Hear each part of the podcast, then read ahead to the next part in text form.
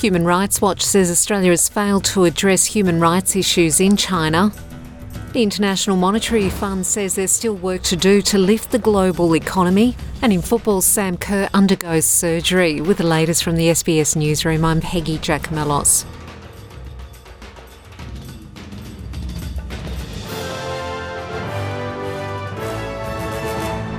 Human Rights Watch says Australia has failed to take concrete action to address human rights concerns in China. In its World Report 2024, Human Rights Watch says the federal government has not done enough to raise concerns with the Chinese government. Australia's director at Human Rights Watch, Daniela Gavshon, says she recognises human rights issues can be challenging given China is Australia's biggest trading partner. We don't think that human rights should be sidelined. We think human rights is an important part of that. You can't have effective relationships um, if you don't have countries that are transparent, um, that you know abide by the rule of law, um, that can be trusted and relied upon. Those aren't good good trade and security partners. So it's in everyone's interest that um, that that China is a rights respecting country and that the other countries that Australia deals with are rights respecting. In a statement, the Department of Foreign Affairs and Trade says its approach has been to press China bilaterally and publicly and says the government has consistently raised concerns directly with China at the highest levels and will continue to do so. The White House has strongly defended Israel following South Africa's accusation that the country has committed genocide in a United Nations World Court. South Africa's case against Israel is based on the killing of over 23,000 Palestinians, including 10,000 children, and highlights the blocking of aid and healthcare, destruction of homes, and the repeated expulsion and displacement of Palestinians in Gaza. Israel has denied all the allegations.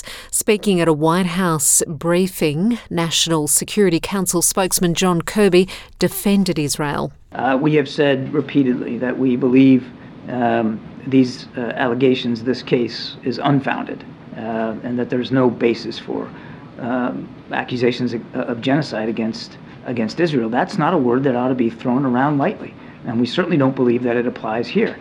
The International Monetary Fund says there's still work to do to lift the global economy, despite expectations the economy will remain resilient in 2024. According to the IMF, although growth is hovering around 3%, this is much lower than previous average growth rates of about 3.8%. IMF spokesperson Julie Kozak says this means more needs to be done to lift economic growth over the medium term. So we've had a relatively resilient global economy so far. We expect that resilience to continue into 2024. At the same time, inflation is coming down, labor markets continue to be uh, resilient. Of course, the news is not all good because this resilience, with growth um, around hovering around 3%, both last year and um, over the expected over the medium term, that's much lower than Uh, previous kind of global average growth rates, which were about 3.8%. Ms. Kozak also said the IMF is in discussions with Egyptian officials over economic reforms amidst the ongoing conflict between Israel and Gaza. She said the discussions will continue in coming weeks to discuss key policy priorities. Sheikh Hasina has been sworn in for another term as Bangladesh's Prime Minister. It comes less than a week after her ruling Awami League party won a parliamentary election marred by low voter turnout and sporadic violence. The 76 year old politician is the first Prime Minister in Bangladesh's history to be elected to a fourth consecutive and fifth overall five year term. The opposition party, the Bangladesh Nationalist Party, boycotted the election over fears of vote rigging. The BNP has long been advocating for an election under non party caretaker administration, but Ms Hasina's ruling party rejected this idea for being what it described as unconstitutional. The new Prime Minister took her oath from President Mohammed Shahabuddin and was joined by her new cabinet of 25 ministers and 11 state ministers. In football, Matilda star Sam Kerr has undergone surgery for an injury which has devastated her Olympic team. The 30 year old ruptured her ACL while training at Chelsea Football Club's mid season camp in Morocco earlier in the week. Chelsea boss Emma Hayes said the club's star striker had gone under the knife after what she said had been a simple and innocuous everyday movement during training.